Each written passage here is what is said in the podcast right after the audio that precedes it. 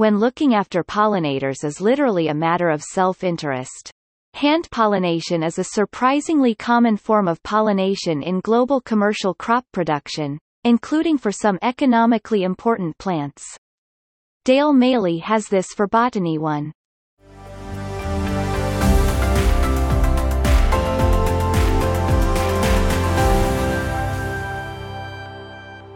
You might think of pollinators as bees or butterflies, but for many crops, it's humans, according to a review published in Basic and Applied Ecology.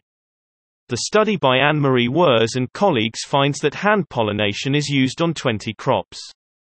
The primary reason for hand pollination is due to a lack of pollinators, say Wurz and colleagues.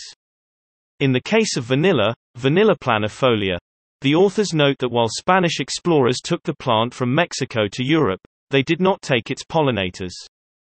They record that a slave, Edmund Albius, discovered a method to hand pollinate the plants. This method continues to be used in Madagascar, where many smallholders depend on vanilla production. They also mention date palm, Phoenix dactylifera. This tree is a plant with male and female forms. The males don't produce dates, so they tend to be weeded out to favor the female plants.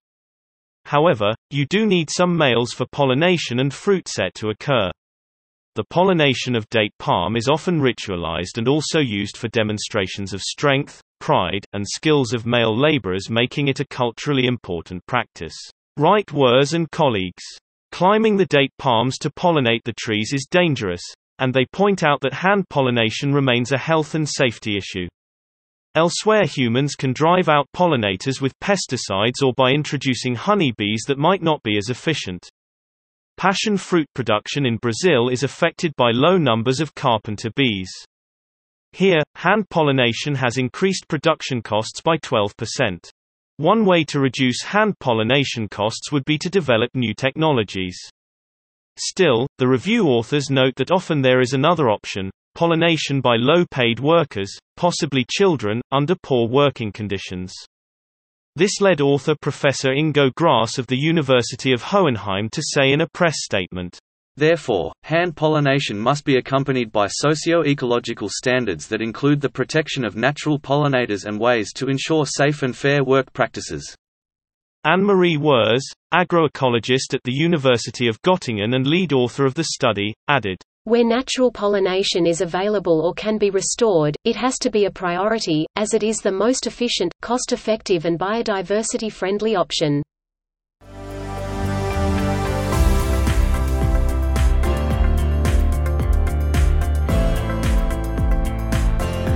That was the audio version of a blog post on Botany One, available at www.botany.one. Botany One is the weblog of the Annals of Botany Company, a charity set up to promote the study of plants.